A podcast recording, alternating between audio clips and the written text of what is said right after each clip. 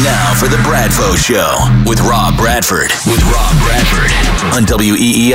WEEI. And streaming everywhere on the Audacy app.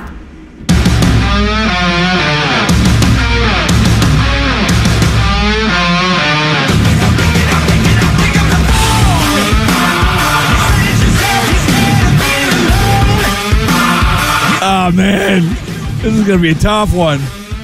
All right, that that music you just heard. The the title of the the track is "Devils" by Shinedown, Correct, Andrew? Correct.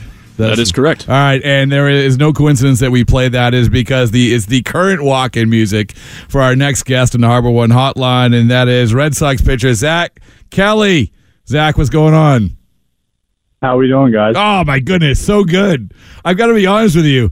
Schreiber's walking music before stunk, so we found him some good ones. That was actually good. Uh, yeah, I know. It's, it's if we if we try to change it, it's gonna be it's gonna have to be a good one. How long have you had that for? Uh, like two years. Once I switched from a starter to a reliever, I figured I had to have more of a like a reliever walk up, and that that's the one I, I went with, and I've had it since 21. Okay. Well, so this is your. I know that you have uh you you are going out. You have a newborn, correct? And, and you have a young young child, and, you you have to buy presents. This is the now everything is flipped from Thanksgiving to, to the holiday season. Everyone's buying gift. Let us be the first to buy you a gift, and that gift is at least at least vetting your walk-in music, at least giving you some options. Because you know if you've had it for a couple of years, it's good to turn it over once in a while, right? I mean, you, you got to rethink things. Yeah, I'm I'm always down for for a change. Okay, I got a good one. It's by Timmy Trumpets. Oh, I know that one might be already taken. Sorry, sorry. Is, is that the best one? So, uh, from a player perspective, Zack Kelly, from a player's perspective, is the Edwin Diaz walk-in music the best that you've ever heard? Yeah, I don't know. Uh, I mean, it's definitely one of the best. Like right now, I think it's the best. But like, I still go back to Rivera with Enter Sandman. That was kind of you know kind of on the same level. And then I was a Braves fan growing up, and I don't know what Kimbrel did in Boston, but when he was in Atlanta, he um he had Welcome to the Jungle, yeah. and they did like they did like the whole light thing and with the stadium and the flames, and it was sick. Can you go through? Uh, do you have? Uh, is this something you guys? Because I I don't know if you know this. I've never been a major league relief pitcher. I've never been out in the bullpen. Um, I mean, I never say never, but I to this point we haven't. Do you? Can you go through all the walking musics for your bullpen mates? Do you know them all? Do you guys talk about this? Is this a thing? Um, not really. They kind of catch on. Like I know Barnes has a cool one, but I don't really know what the name of it is because I don't, I don't really listen to that kind of music. But, but it sounds good. uh, I I will say Whitlock gets a he gets a a lot of smack talk from the guys about his his his long back long black train is not a, a bullpen favorite by a lot of people. Is that like a country like song? it. Is that is that a country song? Yeah, it is. That's why I like it. But I'm I'm one of the few down there. Yeah, but you, but you, I mean, I think that you you caught the spirit of the thing with with your song, and we're gonna give you give you at least one other option. My guy Andrew here at least has one other option for you, but uh, I do want to talk to you before we get to uh, find find the new world potentially of a walk-in music for you. I do want to get to a couple things in baseball related. One thing that we were just talking about we I had um your brother on um on the podcast this week, Joe Kelly.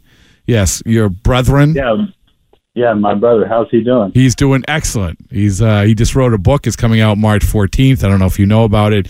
It's going to be a bestseller. Um, but he said, he said he was gonna he was gonna sign one and give to me. Well, of course. Listen, I mean, with already, I've already seen the Zack Kelly Fight Club T-shirts circulating through September. So it's, uh, I feel like the, the the Kelly family has really, really made its mark. But, but, so we talked to, we had the Zack, uh, sorry, we had the Joe Kelly Holiday Spectacular on the podcast on Thursday, and one of the things that we talked about was recruiting. And and we talked about you know Aaron Judge. You heard about Aaron Judge going out to San Francisco, uh, being recruited, Yeah. and, and Steph Curry and all that stuff. Yeah.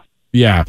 So I remember when we were doing our podcast, you said that when you become a free agent, that your your uh, preference of recruiting would have Zdeno Chara call, correct?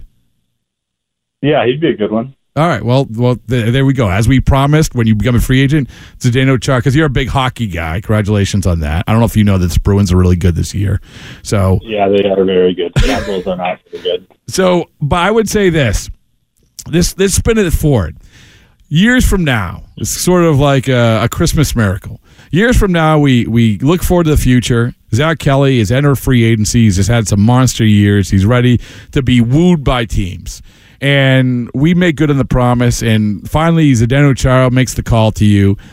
At the end of the day, I have to get your honest opinion.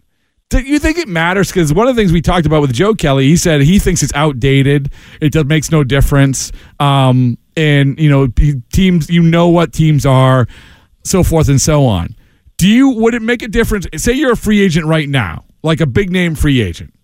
Would it make a difference for you if you, if they said fly you out and you put your name on the jumbotron? Uh, no, probably not. That's good.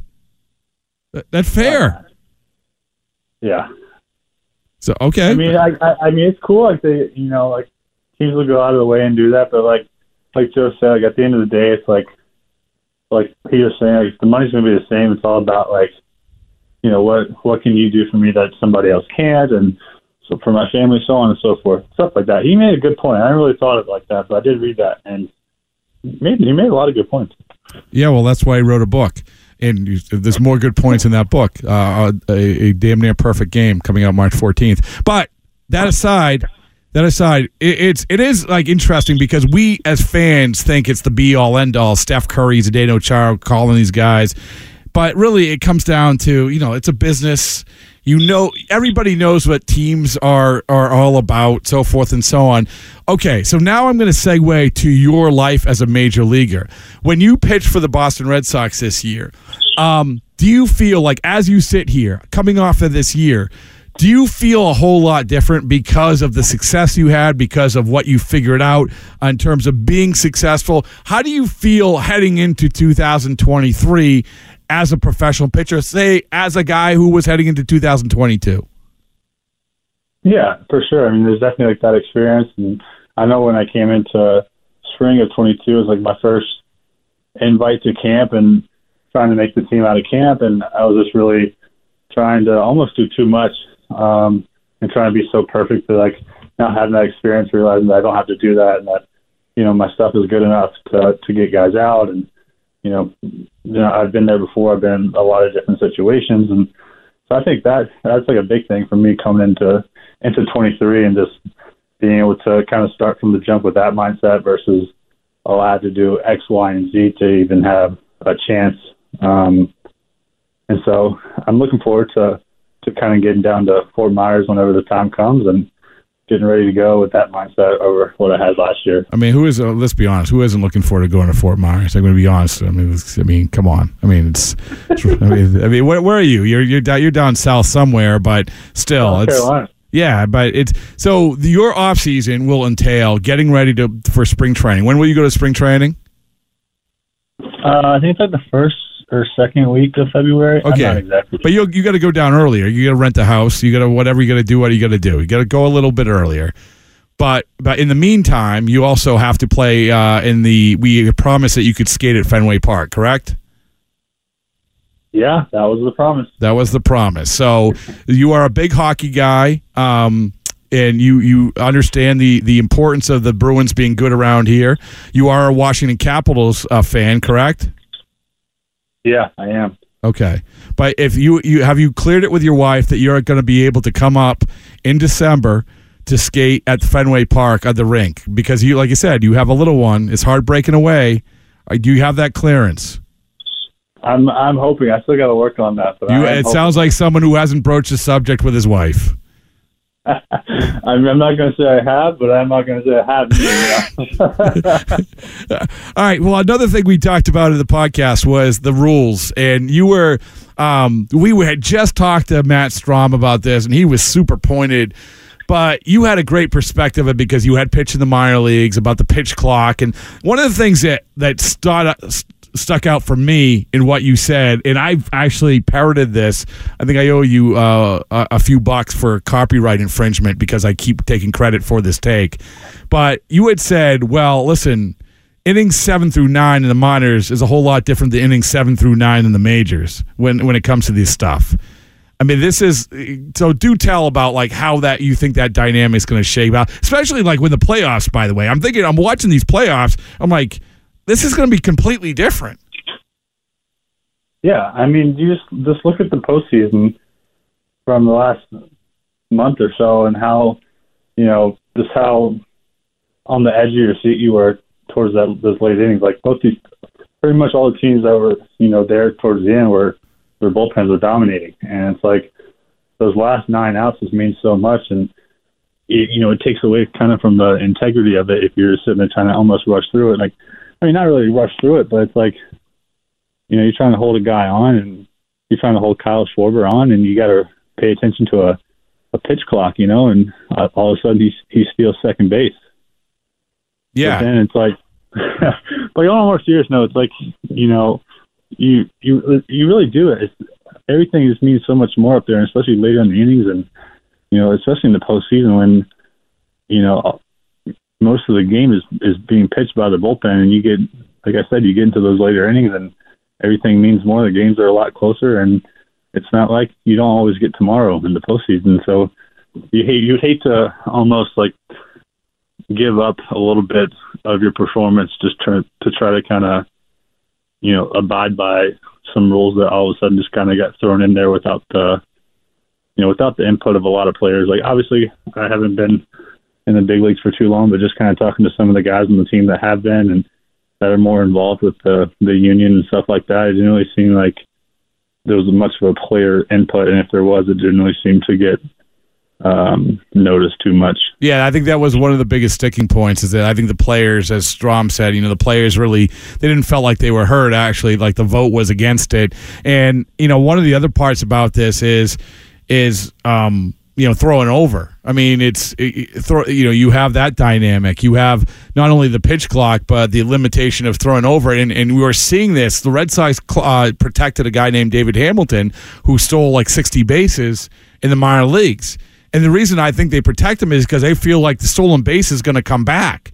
I mean, do you feel like that that is going to be an actual thing because of these rules, whether it's a pitch clock or the limitations of throwing it over to first?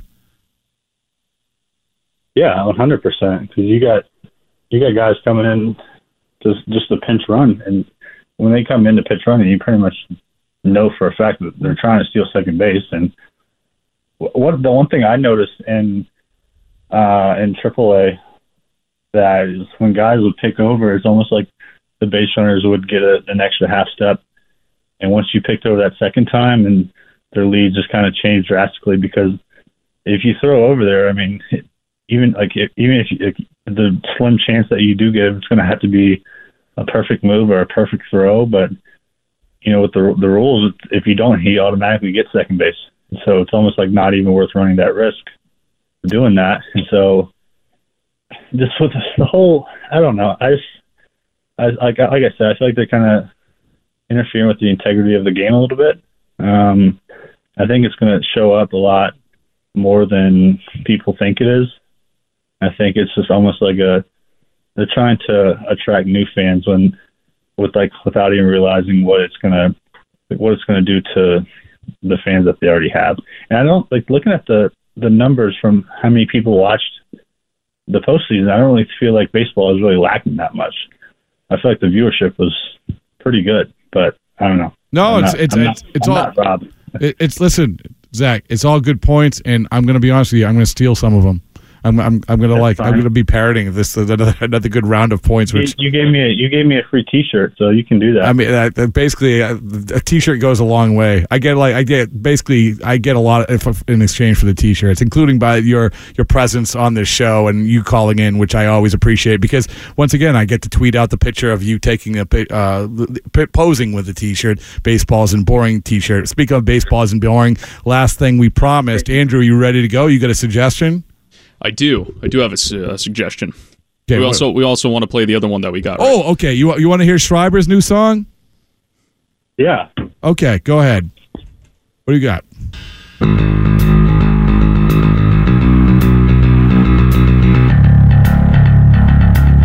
All right, he's walking in. Okay. He's coming out of the gate. He's walking in. Everyone's got the phone up. They're filming him. Right, it's taking a little too long. Maybe he's r- literally walking in. I don't know. Oh, he he no. He, within five seconds of the of the song being on, he's on the mountain. You see him run in? Then maybe we maybe we're gonna fast forward a little bit. Can you fast forward a little bit, Andrew? Maybe we, maybe we can have the lead in. Ah, there we go. There we go. All right, so that's not bad, right? That's not bad. That that's uh that's mud shovel by Staind. All right, Andrew, what do you got? What what do you what do you got for Zack? So going off of what we've just been playing, I pulled up some Avenged Sevenfold. This is the best I could do on a short notice. But I did fast forward. It's a long intro, so I don't know. Maybe we can get the Red Sox guys to edit some. Get things rid of the range. Get rid of the intro. Yeah, so we're just gonna go right to the core. Here we go.